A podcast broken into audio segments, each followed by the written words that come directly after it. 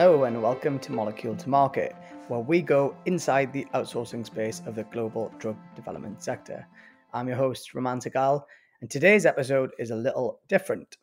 It's a special industry discussion recorded as part of a ramarketing roundtable series designed to keep the conversation going in the absence of an in person CPHI worldwide.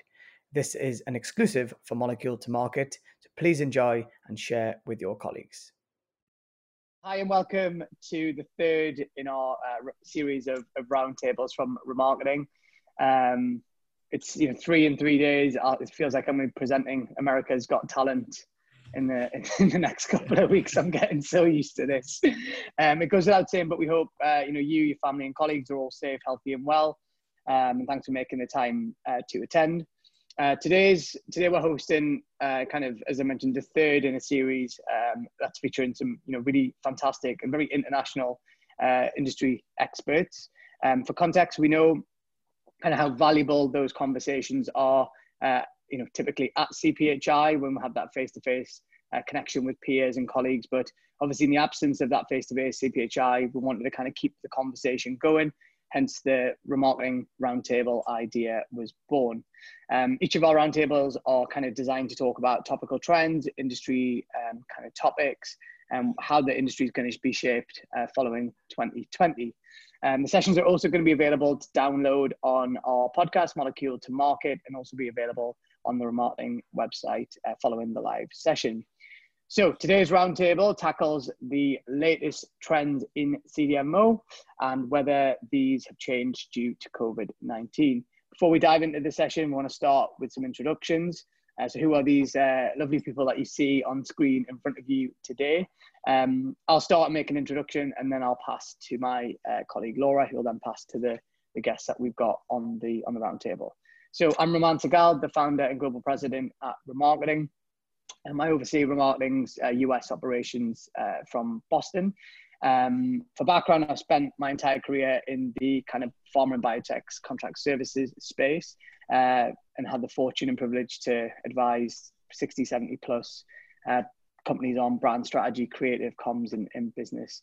Um, I also, in that time, have obviously created and built ramarketing into an international uh, marketing agency uh, with about a staff count of around 40 people uh, who I adore very much, including Laura, who I'm going to pass to now.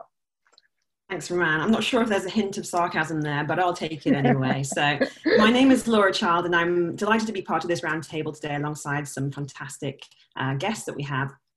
I'm a CRO sector lead at ramarketing uh, and have spent my career embedded in large uh, CROs managing clinical trials on global complex um, programs. So uh, I know the, the, the, CRO space and the industry very well, and I'm, I'm, delighted to introduce our guest today.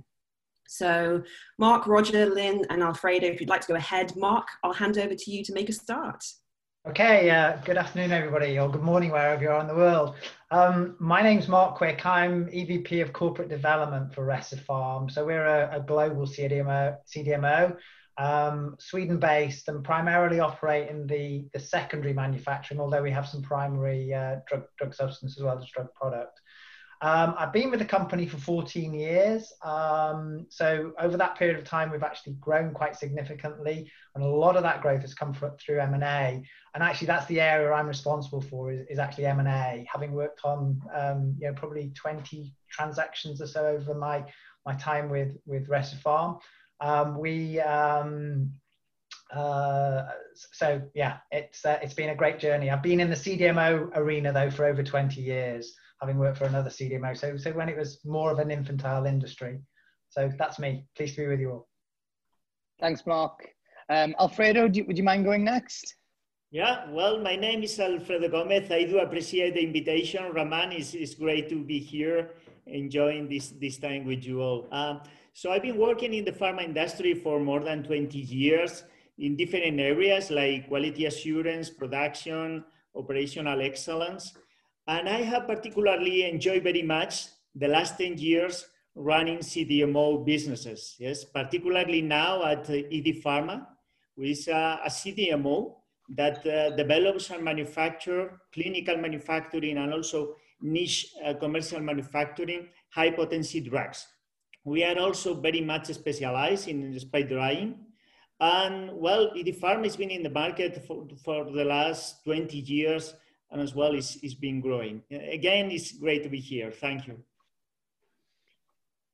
Thank you, Alfredo. Um, and I'm going to pass to Roger next and then Lynn. And I believe Rick's actually joining the call now as well. So we have a full house, which is uh, very exciting. So, Roger, if you mind uh, going next and then and then passing to Lynn. And then Rick, I hope, I hope you can hear me. You've just joined the call, it seems, from uh, from my end. So, yeah, we're just doing introductions. So you've, uh, you've joined at a, at a good time.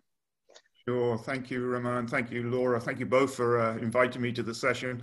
Uh, I'm Roger Elias. I'm CEO of Stelis Biopharma. Um, I'm, I'm the one drinking the coffee, probably Lynn as well. Uh, we're in California, so for us it's very much good morning, um, a little after seven o'clock in the morning here. Um, my career has been spent almost entirely in the biologic CDMO space, uh, the manufacturing business, although my personal background is all commercial all the time.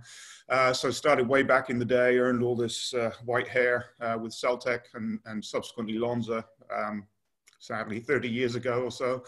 Um, and then I've been at, at Diosynth, KBI Biopharma, Cytovance Biologics, uh, Avid Bioservices, a number of other companies, both public and private, big and small. Um, as I say, currently CEO of, of Stelis Biopharma, which is an interesting challenge. I joined, uh, perfect timing, I joined Stelis back in December. Um, uh, Stelis is based in Bangalore, India, primarily the operations. So I'm now uh, COVID impaired and, uh, and, managing the company from about 9,000 miles away. Uh, we're a full service biologic CDMO end to end process development. We have both um, on the drug substance side, both microbial and mammalian capacity, and then wide range of drug product as well, vials, cartridges, pre-filled syringes, and so on. So I'm, I'm very much uh, manufacturing all the time for biologics. Uh, and I think I'm handing over to you, Lynn. Thanks, Roger. Thanks, Roger. Uh, so Lynn Allen, I work for MedPharm. And for those of you who don't know who we are, we are a niche player in the early development services space. I've been with MedPharm for about a year and have been in the contract service industry for more than 20 years, working at both large and small uh, contract development and contract manufacturing companies um, in the spaces of uh, non sterile topicals and ophthalmics, uh, sterile injectables, um, the whole gamut of uh, both early stage and late stage and, and product delivery formats. I'm very happy to be here, even from California at this hour. Uh, nice to meet everyone. Thanks, Lynn. And Rick, um, uh, we can't get your video through, but uh, hopefully you can hear everyone. If, if you're on the line, it'd be great to, if you mind just doing a quick introduction to yourself. Sure. My name is Rick Seibert. Um, I work for Sharp Packaging Services. Uh, you know, we're a contract package provider where we do um, everything through clinic, from clinical packaging all the way through commercial. You know, with uh, with a range of professional services around that as well. And um, and my responsibilities are for what I would say is technical services. So you know, um, IT, engineering, package design and development. Um, you know, serialization, those types of services. And I've been with Sharp for about 16 years, and you know 30 plus years or so uh, uh, in the industry. So thanks for having me. Apologize for the uh, glitch in getting in here. No worries. Thank you so much. Okay, well, we'll press on with the first question then. Um, perception of innovation with regards to CDMOs is a hot topic, as you well know, and there appears to be a trend whereby pharma and biotech companies want CDMOs to proactively invest in their own innovation rather than just reacting to a potential need. But proactive innovation can be expensive and it can sometimes be risky as well. So I'm wondering how do you define meaningful innovation rather than innovation for the sake of reputation? And can you share some examples of this? Um, Rick, I mean, you, have mentioned innovation, engineering, etc. I think you'd be a, a good place to, to start this conversation. Yeah, certainly. Um, the, the way we look at innovation is, is interesting. We have we have two, um, let's say, two approaches to that. One is our strategic plan. So so we take our five-year strategic plan um, across what we call One Sharp is our whole division. So we have European locations, we have U.S. locations, different market segments, and different customer base. And we take our technology roadmap and we link that to our overarching strategy. So we always have kind of a I don't know if we want to look at percentages, 20 or 30% of ongoing technology related slash innovation continuous improvement projects that we're working towards as a whole. but then probably more importantly, what we'll do is we'll also partner with with key customers on initiatives that they believe are important to support their brand and their and their you know specific market requirements. And so, you know, things like cell and gene therapy and direct to patient and very small batch sizes and you know a little bit more collaborative space around bulk and supply chain planning. We'll, we'll take those those specific customer projects and we'll embed them into our technology roadmap. And so I'd say we have a mix. We have investment, which we're making um, as part of our overall strategic plan. And then we have uh, opportunistic client facing projects that typically get more attention and drive more momentum within our business. Um, and over the years, I found out they become very complementary. Um, what we find works for one customer then becomes part of our overall platform because it tends to kind of fit with whatever's happening in the industry as well if, the, if that makes sense we don't we don't innovate for the sake of kind of a you know wizardry or technology or uh, you know whatever's kind of the, the latest and greatest but we try and embed that whenever a customer you know comes in with a specific request that makes perfect sense. Thank you. Um, Lynn, perhaps you'd like to talk through your experience as well. Yeah, I, I would echo some of the things that Rick said in the sense that some of the reactive innovations that we work on are definitely customer driven. I think reactive innovation really does show that you're on top of your client base, you're reacting to your client base and what they need. And you know that those solutions are going to be really well uh, taken up by the marketplace because it's, it's driven by the customers and what they need. Um, MedPharm does uh, work on innovation for the sake of innovation.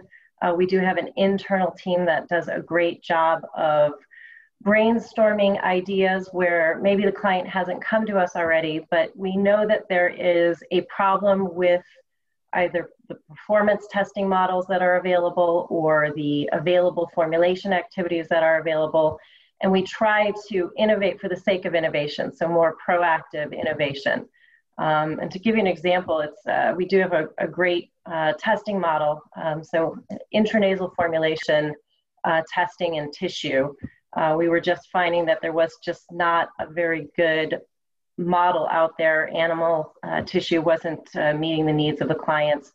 Um, and human tissue, the way that we were being able to get it wasn't mimicking what was needed. So we proactively developed a nasal model um, that is able to, um, with using human cells, uh, stay alive for the time that we need to screen compounds. It actually became a reactive innovation when the coronavirus came up. Uh, a lot of treatments that are being delivered nasally, you can screen a lot of different compounds to see that effectiveness. So sometimes that proactive, just knowing where the problems are in the market, we find once we solve them, oftentimes become uh, tools for our client base that we, we like to uh, showcase for them. Roger, from a from a biologics perspective, how is, is your experience similar to, to what the guys have just said there, or do you have a slightly different perspective? Oh, you're on you're on mute. Sorry.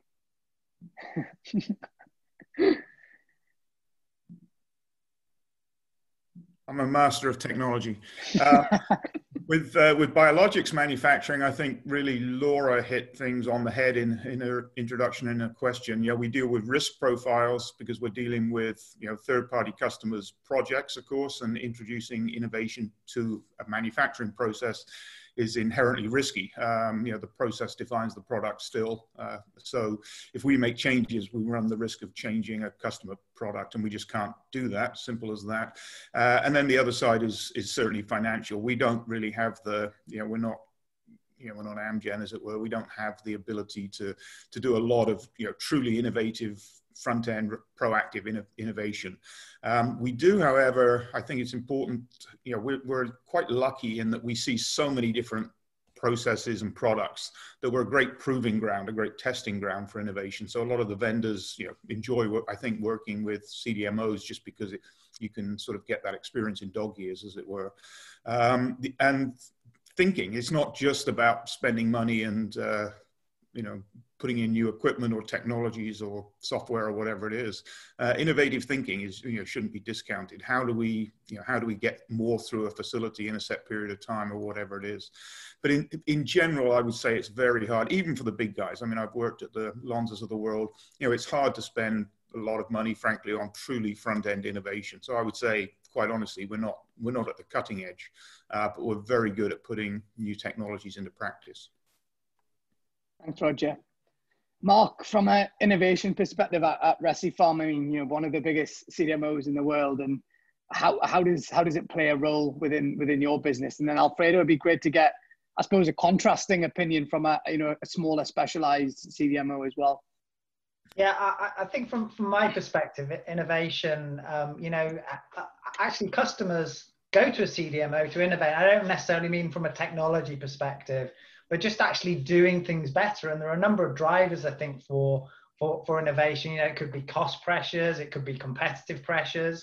Um, you know, COVID pressures actually that we've got at the moment and speed. So, so all of these things I think are actually um, driving us to do things in different and better ways. And, and at the end of the day, I think think people, you know, people do things um, uh, or, like to do things in a better way. Look at, you know, as a human race, I think we, we, we try to improve things. So, so um, you know, looking at, at, innovation from a from not necessarily a technology perspective, but just a, a, a better way. You know, I, I, think it's expected, and customers expect that because they're faced with all of these um, pressures which I, have just mentioned. And you know, I, you know, COVID at the moment. I know we'll probably talk more about this, but but it's a little bit like in in wartime you know things move forward and technology moves forward at such a faster pace because you need to do that and i, I kind of feel we're in that that environment at the moment so that, that's my take on, on innovation thanks mark alfredo any any any thoughts from yourself from from Idifarma's perspective yeah, well,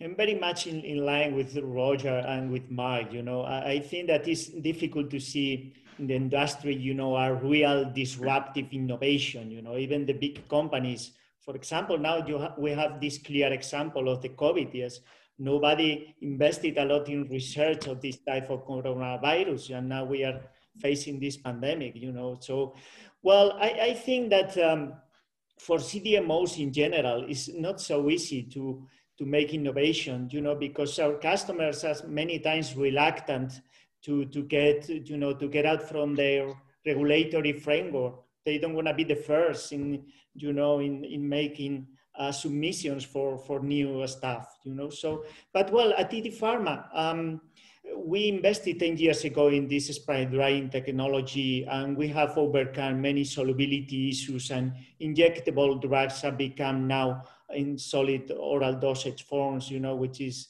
more uh, is better for for our patients you know so but well I, I would love to see more innovation maybe in this in this pharma business mm. That leads nicely onto our next question then alfredo so uh, there are there are lots of areas where we have technological advancement um, and if we think more specifically around automation for example I'm really interested to know where automation is not an option and where the human touch is really an everlasting necessity. So it's sort of that contrast of, of the two. Um, I don't know, Alfred, if you'd like to pick up and run with that one. Okay. Yeah, well, I think the human touch is essential, you know, in all the processes in a company, you know, especially, for example, at Idifarma, because we are very much specialized in challenging niche products requiring very specific processes, uh, technology and clinical productions, I mean small batches. Well, here the human factor still becomes key, you know, for both for development and, and manufacturing. But uh, I think that we should try that this this shouldn't be an excuse, you know, for for innovation.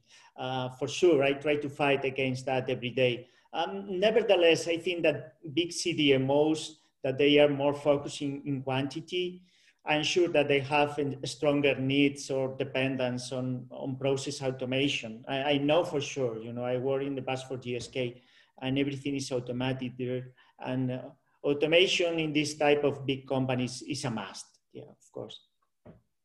Mark, is that is that a fair point by Alfredo? Is that reflective? And maybe Rick as well, I suppose, from a, a, a bigger company, a larger multi-site company perspective. Um, what Alfredo said around, you know, the more automation, within your businesses. Is that is that a fair reflection, or is there still a, a large human element within your businesses? No, I think I think there's a large human element. I, I think where where we you know some of the very repetitive and repeat you know repeatable stuff we we try to to to to automate as, as much as possible you know on production lines and things like that. Um, but, but I, I you know I'm a believer that that you know we're people and we interact and and there needs to be that that social interaction um, and uh, you know I think it actually we spark off each other by talk by talking with each other we actually uh, do things better. So so I, I uh, you know there's a place for, for innovation but there's many many jobs that can't be done without human human intervention. Rick any thoughts? Yeah absolutely. Uh, it's, it's great comments and and and I appreciate the uh, the, the feedback there because very similar to our experience. So we we take an approach that that we'll automate where we can automate. Um, as time has gone on, and in recent years in particularly, the ability for us as a packager to automate, I'd say, has been somewhat going down as as drug product gets to be more specialized and the you know the supply chain requirements around that minus 20c you know 2 to 8c and so on we have all this flexibility and variability so what we're trying to do is take um, kind of a, a network approach across all of our sites capture where we have concentrations of skill sets and technology, you know, by way of automation. And we're trying to find a way to match the customer need and requirements, you know, batch size, uh, package component type, and so on, and place the right product and right package into the right sites. Forget geographies and forget kind of P&L boundaries but we found that many many times a good i'd say if you did a quick pareto on it at least 80% requires that human touch. To get the kind of flexibility the kind of reaction time that immediate launch attention uh, quicker changeovers you know um, it kind of became the opposite of what i originally thought when i got to the business 16 years ago because you know being more process oriented i would think automation was the key and often it is, but more often than not in our business, I think we need that human interaction. We need that flexibility in order to achieve the goals. And then phase two of a project or, you know, post launch, then you can start to see concentrations. You can start to see the advantage of using a network and whatnot. But I, I don't see the, the human touch going anywhere um, in our business um, personally. And I think it's an yeah. advantage, competitive advantage for us as well to have that kind of flexibility mm-hmm. and, those, and those skill sets in the business. Yeah, it's a really interesting point, that Rick, and it, uh, it's certainly something I've seen over the years where there's been a lot of talk around automation and bringing in new technologies, but the human element is always is always important. And Lynn, I'm I'm guessing from a med farm perspective, where you know your business prides itself on its you know, scientific expertise and agility, and the human element must be probably the key element uh, rather than I suppose the the automation and technological advances. I'm sure there's a there's a balance, but I'm guessing you guys are on the former. Yeah, you know, it's, it's interesting. I think we're probably more on the early stage development than most uh, of the participants here, um, but we still do actually try to automate where possible. So I'll echo the comments that there is an art to um, the pharmaceutical, not only development, but manufacturing, and you still need that human intervention to really uh, discern where the problems are, to fix the problems, to make the connections that are not, that can't be automated. Um, but we also, in the development phase and sort of that early stage pre-formulation, formulation, where possible, and, and I think uh, Alfredo, you had maybe said this earlier, is where there is repetition and rigidity to what you're doing um, from a frequency of setup and, and high labor cost, the more that we can automate to increase the speed of that development process, that's what our clients are looking for. So what we try to do is automate areas where if you're looking at multiple solvent systems and you're doing it repetitively over time, how can you automate that with through robotics? Um, looking at different ways of setting up tests so that instead of setting up one test, you can set up 32 tests. So you can screen 12 different compounds instead of just one or two compounds. So uh, that's where MedPharm is looking to um, use our innovation group to actually do more automation of our process because our clients and I think probably everybody is is uh, dealing with the same thing. Everybody wants to get to market more with more speed and less cost. And so the more that we can automate, the better that uh, we can meet their needs. Thanks, Lynn. And you, you, touched on a point there, you know, around, I suppose, what, what you might do in the future. So I wanted to kind of move this question on slightly and talk about, you know, how do you, how do you see technology and automation changing in the next three or four years in a post-COVID world? You know, will certain technology be accelerated? Just any any general thoughts on that? And Roger, be interesting to get your your thoughts on kind of what the future holds uh, from a technology and automation perspective. Yeah, well, I think Zoom meetings are here to stay. That's for sure. um, for better or worse, probably for better. Actually, I don't mind them so much. Yeah, we're, you know, we're not very automated, and by we, I don't mean Stelis Biopharma. We, as a biologics manufacturing industry, we're dealing with living cells, and we we just don't have the feedback loops necessary to make automation a reality for us for the most part. Um, we're seeing uh, the one area, the exception, of course, as, as Lynn touched on, was uh, is in the analytical side. You know, now we have a robot set up. You know, previously almost unimaginable number of you know amount of data being generated overnight and you know we let them go and they do a great job. Still got to analyze that data still need the people to the last uh, last question. It, it's a people business. Bioreactors don't run themselves. Uh, we need that expertise and that's what our customers ultimately pay for.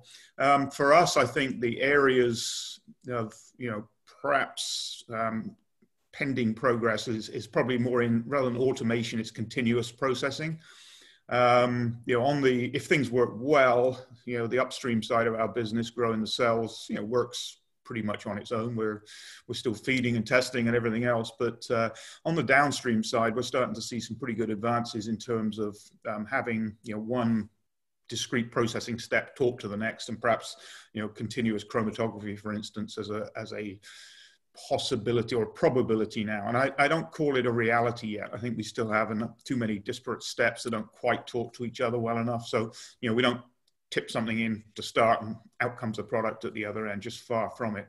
So we're a long way away. But I think uh, the downstream for us, the purification area, you know, we've got pretty good in the last you know 10 15 years made dramatic improvements in the, the productivity of our whether it's you know cell culture from mammalian products derived products or uh, fermentation for bacterial or yeast products. Um, so we churn out quite a lot of protein now, but we still we're not very good at purifying it. Quite honestly, is the way I look at it, and that's where I think uh, you know a lot of lot of focus will go. Certainly for us as we look to um, again to to Lynn's point, it's about it's about time in the facility and speed and and driving it through. So I think that that's the area where we're probably going to see a lot of focus.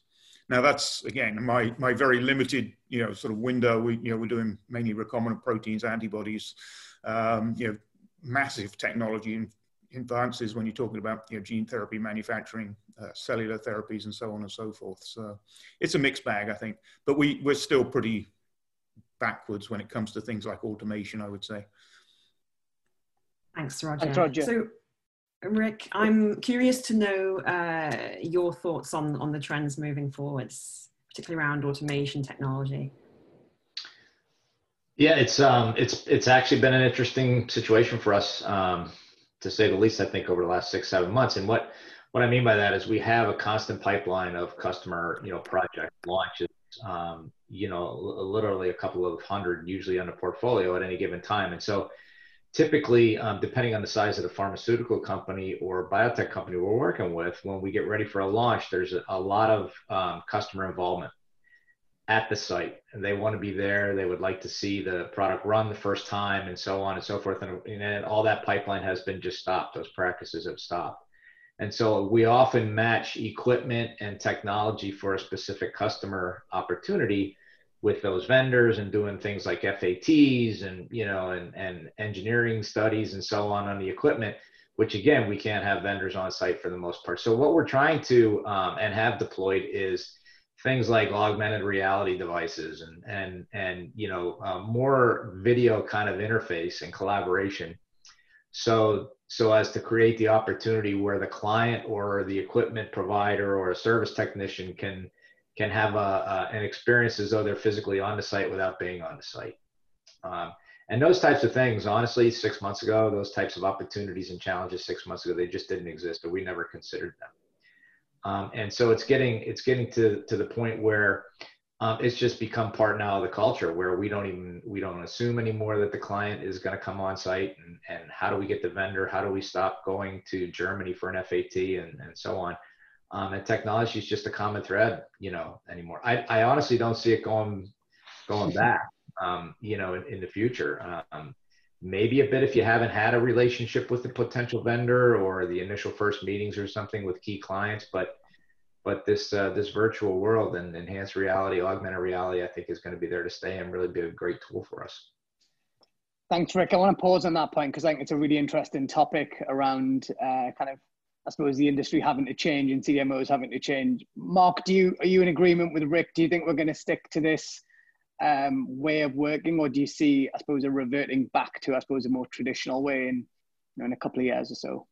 No, I, t- I tend to agree with Rick. Although, though somebody was telling me uh, just before this call, actually, that, that, that they they sort of um, been discussing with a futurist who says, you know, all of the all of the events that have happened, you know, major events where people said it's going to change, 9/11 and things like this, we never fly again. it says society has a, a, has has an ability to get back to the previous normality. So I don't know how, how true that is, but but I I believe we've got things to stay and and and we've kind of got all of the the conditions to to, to change as well. You know, there's apart from the, the, the restrictions on traveling at the moment, you know, you've still got those cost pressures, you've still got those speed pressures. So so all of these things, you know, doing things in a better way, all those conditions are still there. So so I I can't see us uh, uh, uh, changing back. You know, I think we'll move move back to you know move some way towards what it was before, but but definitely not all the way. Thanks, Mark. You're listening to Molecule to Market, where we go inside the outsourcing space of the global drug development sector, the podcast for professionals working in the pharma and biotech contract services space. Alfredo, any any thoughts on this matter? I suppose from a because um, correct me if I'm wrong, you've got the one site in Pamplona, so from a I suppose a one site perspective, and um, have you guys adopted technology quicker than you might have thought uh, that you would have, if that makes sense? Uh, has it just accelerated the inevitable? Yeah, well, definitely COVID has been a game changer here, and, and we are facing, you know, the same issues that uh, Rick and, and Mark mentioned, right? So for us, when we are entering a new project, you know, this thing that customers cannot visit, cannot visit us, you know, so they had to do a trust, a trust exercise, you know, it's, it's really, it's really difficult, yeah? They are auditing us online, all, all this stuff. So, um, well, fortunately at Idifarma, the IT people, they invested, you know, in all these cloud systems, cloud apps some years ago. And we've been, you know, ready to work from the day after from home, yeah, and everything. But um, I also think that it will take some time um, to get to the previous normality, you know. Um, personally, you know, I'm desperate to, to fly again and to meet people and, and get invited, you know, to real business. Yeah, of course. I'm sure you're all missing aeroplanes and hotels like I am, because I, know, I know you all travel quite a lot. And uh, uh, Roger, uh, actually, sorry, Lynn, I'm not sure if we, we covered, I've got your thoughts on this particular kind of topic in terms of, I suppose, um, the adoption of technology and I suppose having to adopt and, and whether you think things are going to go back to, to normal. Love your thoughts. And, and Roger, I suppose, from a moving on to you after that, from a managing a business in the US that's you know 9,000 miles away. It'd be fascinating to get your thoughts after that as well. So, Lynn, if you if you don't mind going first. And uh, my uh, my colleagues aren't as far away as India, but they are in in the UK. So we've had to adopt very quickly the tools that we need to not only to talk internally, but to talk to our clients. Um, I'm a little bit uh, in agreement with Mark. I do think we're going to go back to some sense of normal, maybe not large trade shows where you've got a lot of people flying from all over the globe in, you know, hundreds, uh, the 40,000 uh, attendees of, of CPHI. Um, but I do think we're going to get to some sense of normalcy I, you know, maybe sometime next year or the next. Um, but we, yes, uh, MedPharm and I think every company has has had to find ways to work internally, and I'm finding that we're actually finding more time to spend, um, particularly in Teams and Zoom meeting, uh, where we're very close to our teams because we're all home and able to um, talk to each other on a more frequent basis. And from a client perspective, um, there's more preparation and more due diligence before calls um, rather than just walking in and having meetings. I think that we're being very productive with the Zoom time and with the teams. And um, so we're finding, you know, I, I heard somebody else mention quality audits our quality audits have gotten extremely efficient through Zoom, where there's a certain amount of time that you have on the Zoom calls, but the prep work in advance of that has been quite stupendous. So I do think that we're all learning um, and, and growing in this uh, from a technology perspective. But um, I'm, I'm, I, I can't even believe that I'm saying this, but I hope to get on a plane sometime soon. You're going to come to Boston to see me, hopefully, Lynn. Absolutely. I'll go anywhere at this point. Roger, just uh, yeah, any, any thoughts on this topic as well? Yeah, I'll echo Lynn's sentiment. It's kind of strange to want to be getting back on a plane. Uh, but here we are, a strange world. Yeah, I think it's. I think things have changed. I mean, virtual audits certainly. I'm. I'm interested to see how the regulatory authorities, you know, adapt to it. Certainly with customer audits, we've been hosting virtual audits, and it's been remarkably efficient. I don't think anybody's missed a beat, quite honestly, which has been nice to see. Um, yeah, I think times have changed.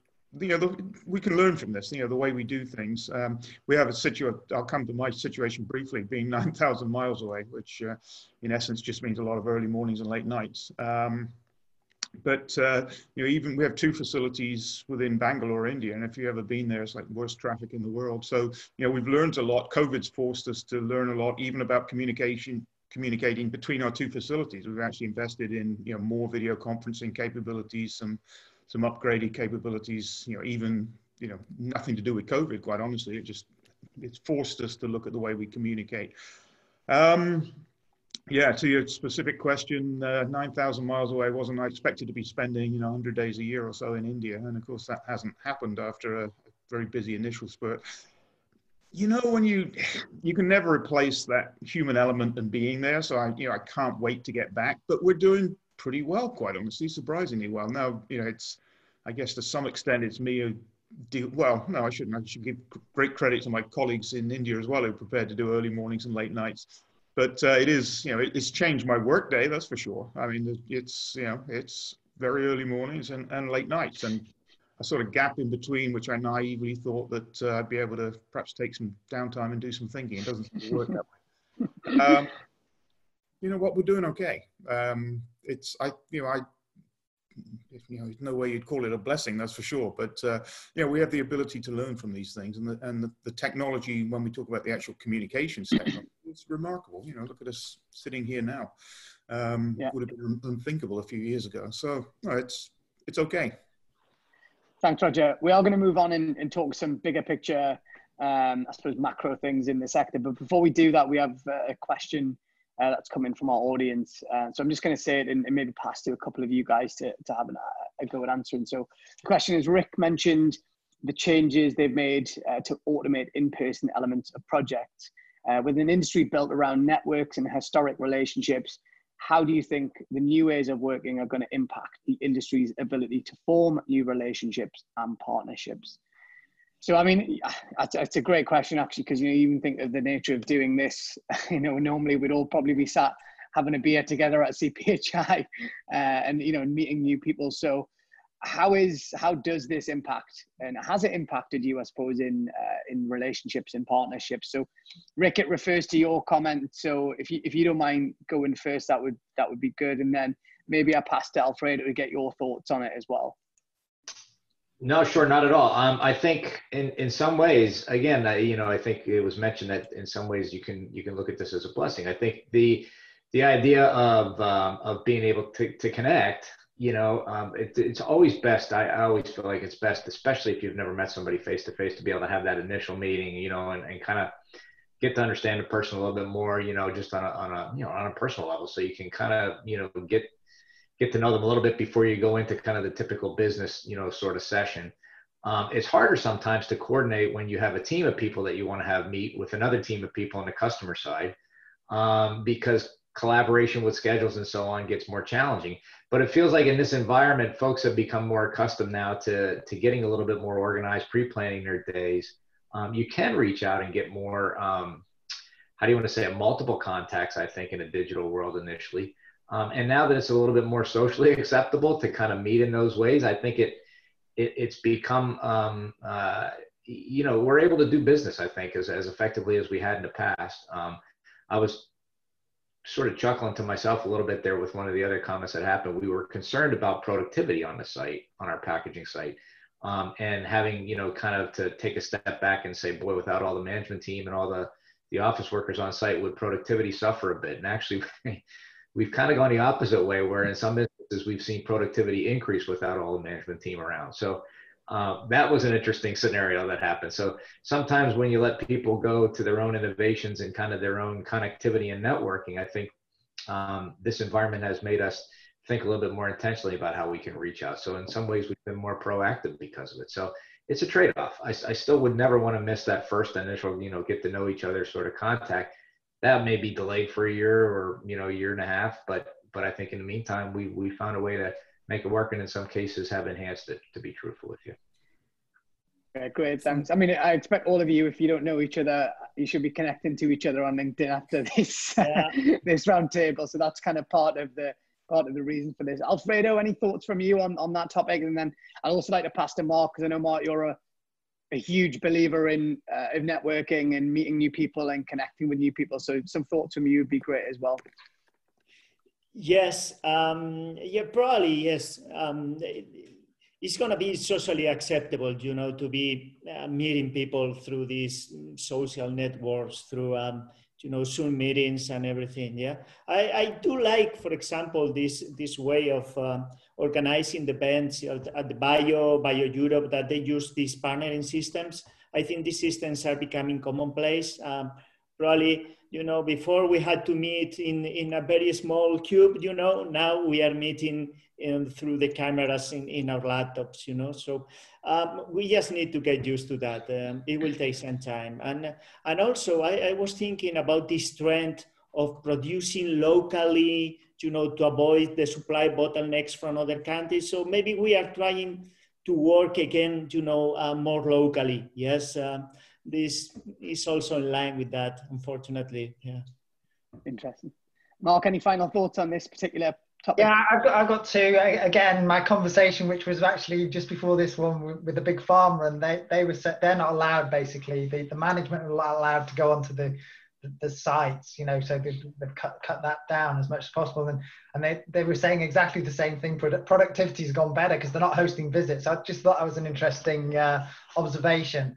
Um, I think there's also a, a generational aspect to this. Um, you know, our, our, kids, and, and I'm, I'm, I'm, I'm a little bit older, but, but our kids are pretty happy sort of interacting socially through, through social media and, and electronically, um, which is, is, is quite different to the way I've been, you know, my business career has always been face to face.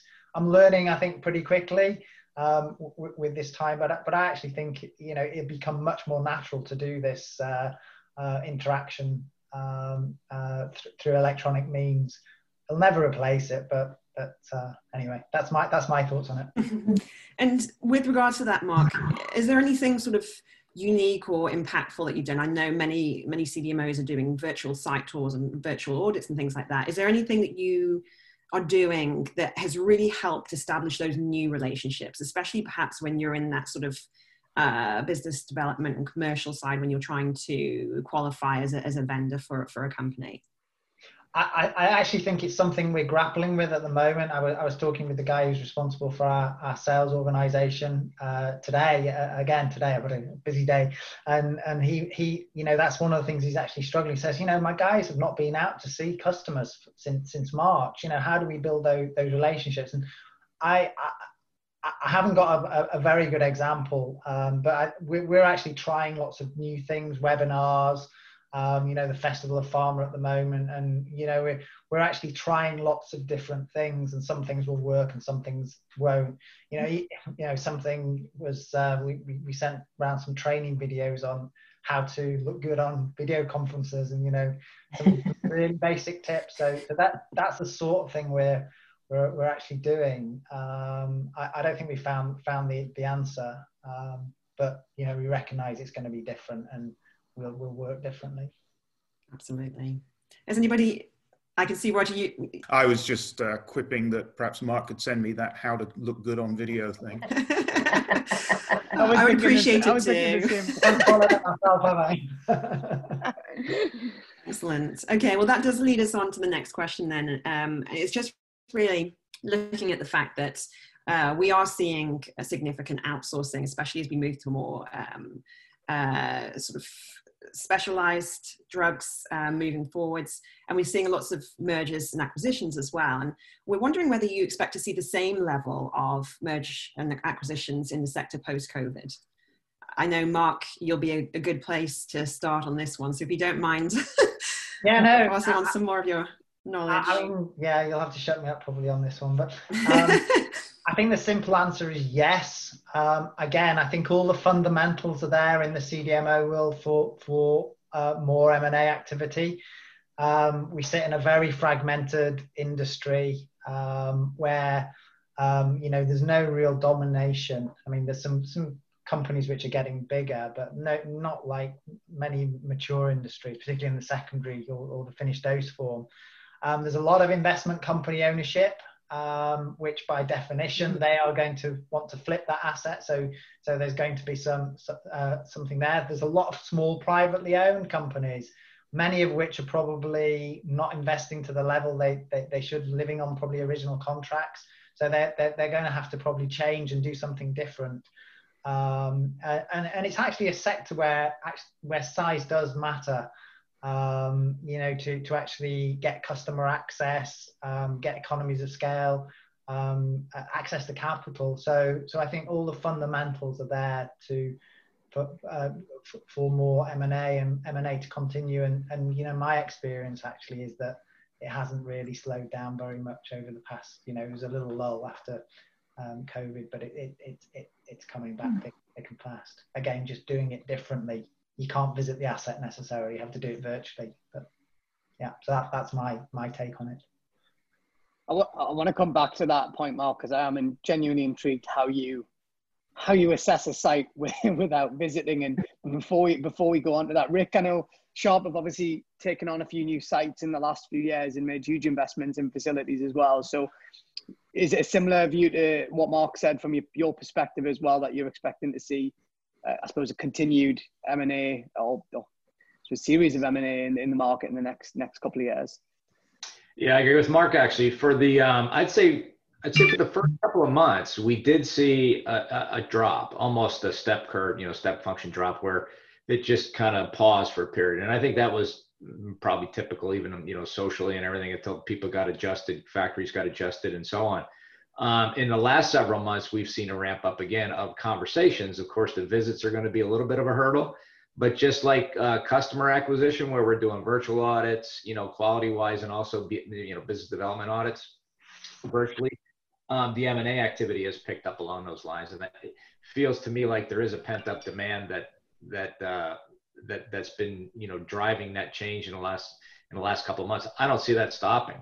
You know, I really don't. I think. Um, in fact, in some ways, it may accelerate a bit, you know, because of the uh, again the virtual play there. You know, you can get a little bit more efficient kind of Q and A happening sooner, meeting management teams and so on and whatnot. I think in, in a virtual environment, similar to uh, you know the preliminary due diligence that we've done in the past. So no, I don't. I don't. I, I think there's pent up demand. I think it's going to continue, um, and I think there's lots of discussions we're involved in um, to continue to add complementary services. So I, I think it'll continue.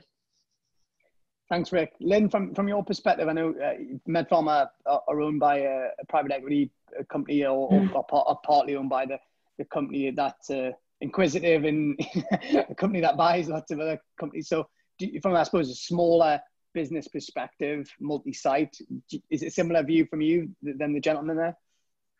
Yeah, I would agree that um, there is some pent up demand, and there are a lot of companies like MedPharm that are owned by private equity. So they're all going to be looking for an exit strategy.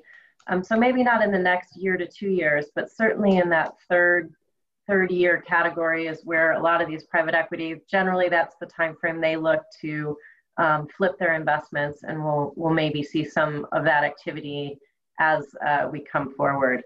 Um, but I do also see, you know, coming from San Francisco, uh, a lot of private equity here, and there's been a lot of shift into pharma and, and our sector outside of the tech sector. So it's been an interesting um, investment um, from a client base, but also in the, the CDMO space to uh, see a little bit more money coming in this general direction. Um, so we're, we're bullish. Um, it's been a very strong year from the standpoint of, of bringing on new deals. It's been a lot more work in the sense that it's harder to find those deals and to mm. close those deals because we can't just um, celebrate with a dinner and a drinks and, and get the contract done. It's a little bit more work. Um, but certainly we see a lot of growth in our client base, which is helping us uh, continue to grow. And that is coming from the investment sector. So I think it's, um, it's been a very positive um, you know, even with despite what's going on with the pandemic, it's been a positive um, source of, of opportunity for new investment for our client base and for ourselves. Very interesting. Thanks, Lynn. And then Roger, I suppose from a, a biologics perspective, where we've seen um, some, let's say, dizzying multiples in the last couple of years. So yeah. do you do you expect that to be the same? I think the, the general feel from the panel is that we're going to continue to see M&A. I'm interested to know whether you we're still going to see in the biologic space at that insanely high level. Do you think that will continue? Yeah, I do. Uh, yeah, the multiples have been crazy. The private equity interest, in particular, is still off the charts, or was still off the charts before COVID. Uh, and I don't, uh, you know, to Mark's point, we're still incredibly fragmented. I mean, it's you know, we, yeah, there, there are a few major players, but they still only you know take up a relatively small percentage of the total market. Um, some of that technology driven. But uh, yeah, I, I, do think it's going to continue. And I think COVID actually has the potential to really you know, change those valuations further still. Um, we've, you know, as a, as a business, as an industry, a market, I guess, you know, we've been most CDMOs, I think, in our space, certainly on the biologic space, where we're pretty close to the vaccine scene, for instance, as well as some of the you know monoclonal therapeutics and what have you. You know, we're seeing demand pick up. Um, you know, investment in new facilities. You know, we see we see erstwhile competitors now working very closely with one another to get this thing done. You know, these all to me tend to drive you know consolidation as well as uh, valuations.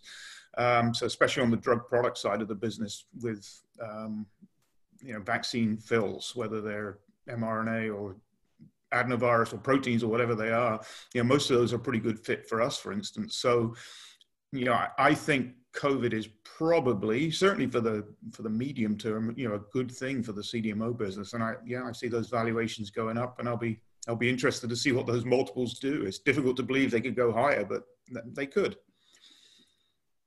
Thanks, Roger. So I'm interested that you mentioned then about the different types of drug, uh, drug products as well. And we are seeing diversity in drug product development, such as sort of more unusual dosage forms or combination products and things like that. So, um, Alfredo, I'm wondering where do you think we will see significant momentum with regards to development, looking forward to perhaps the next five to 10 years, with regards to the type of drugs that, that we're going to see a lot of momentum in? Well, um, you know, in, in, my opinion, because of the, all these new um, diagnostic tools, um, new categories of diseases are being discovered, yes, and, and also more more, um, let's say, orphan drugs are coming into the markets and so on. So personalized medicine is going to be there, yeah, and and I think that um, especially also the devices, you know, the combination between the drug and, and the device is is going to be something that um, is going to be also a trend, yeah, for sure. Um, this is this is something that is very clear for us and also we have had a lot of requests from customers that they want us for example to convert you know the injectable into the oral dosage form this is also something that is going on very much now you know so yes personalized medicine is is going to be important and the devices that comes uh, with them.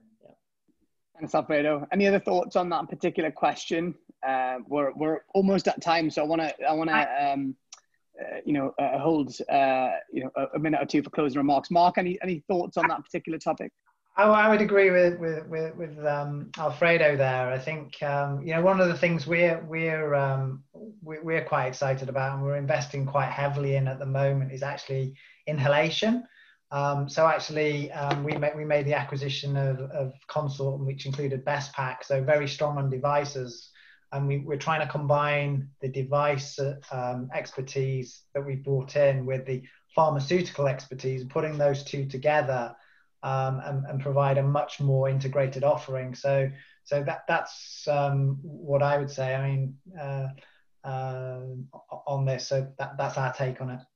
Thanks, Mark. And I'm just going to move on to our uh, final question, um, which is kind of a closing remarks that I'd like you know, from all of you, but a slightly pointed question as well. So, so I suppose COVID is is lifted the lid in a, in a good way on the on the contract services space and shown the value of of the outsourcing space to uh, within within drug development. And nearly every business I've ever worked with in this sector always talks about how difficult recruitment is, finding staff wherever they are in the world, finding the right talent.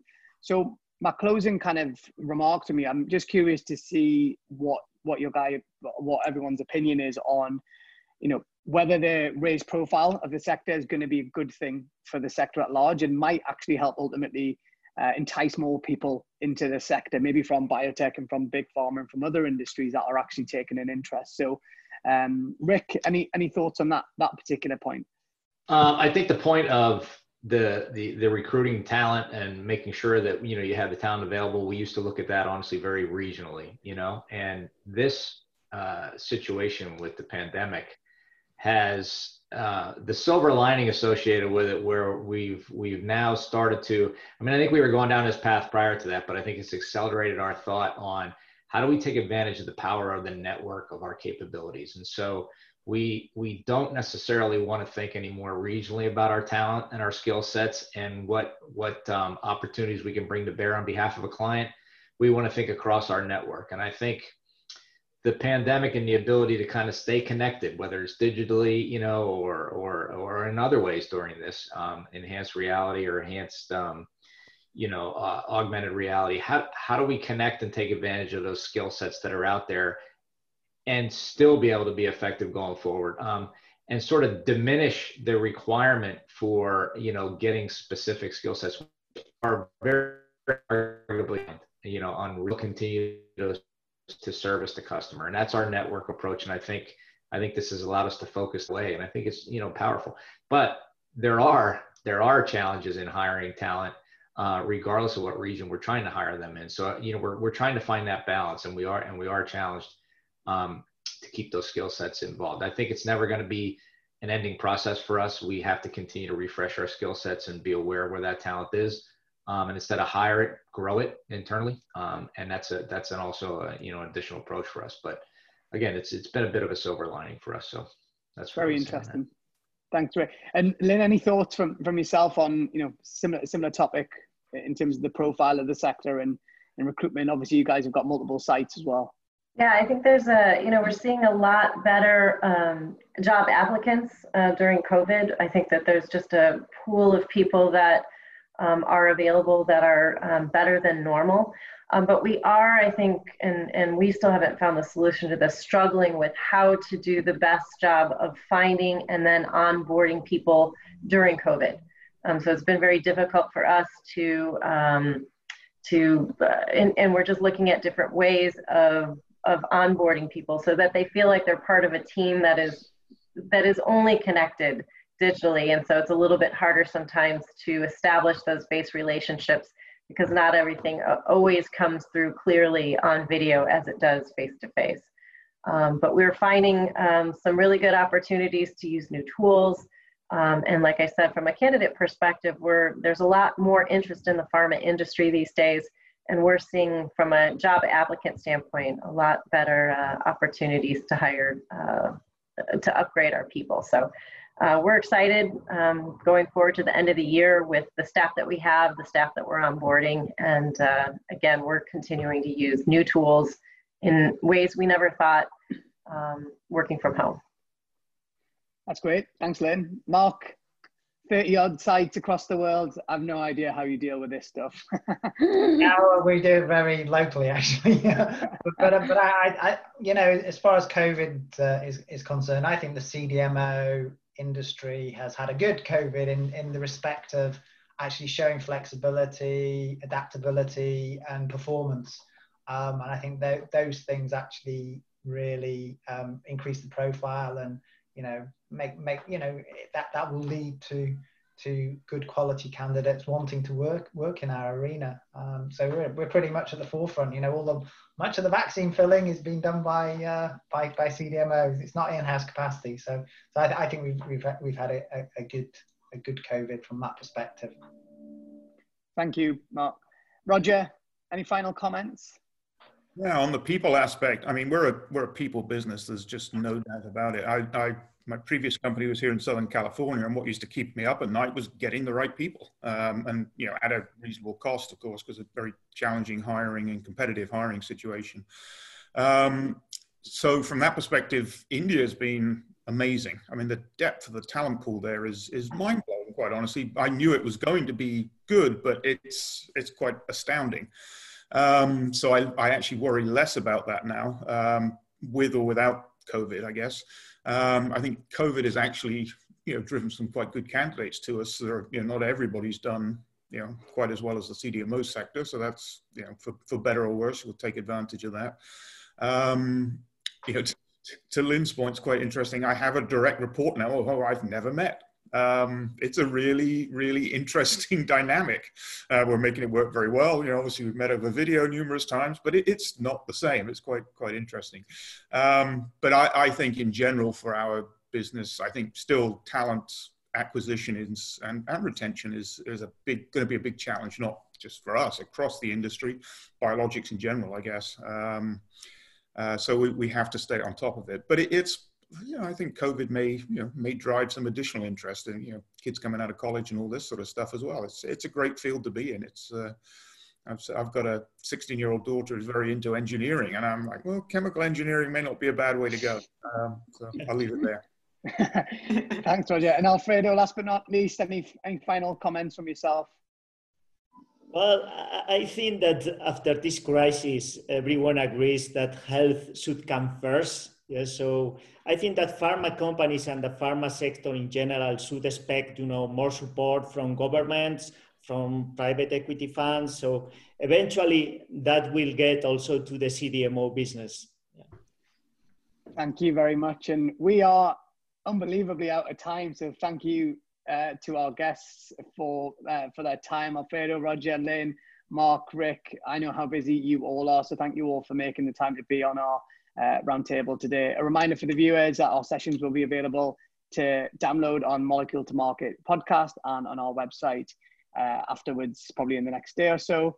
Uh, and for our viewers as well, the final of our series of roundtables uh, for CPHI is tomorrow at 10 a.m. ET, that's 3 p.m. GMT, covering collaboration and efficiency in the sector.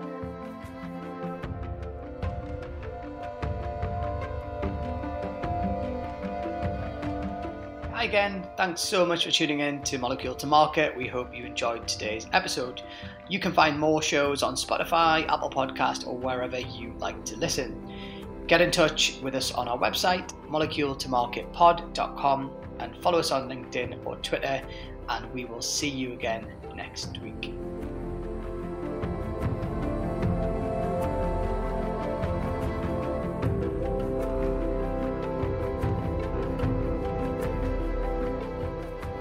Molecule to Market is sponsored and funded by ramarketing, an international content, digital, and design agency that helps companies get noticed, raise profile, and generate leads in life sciences.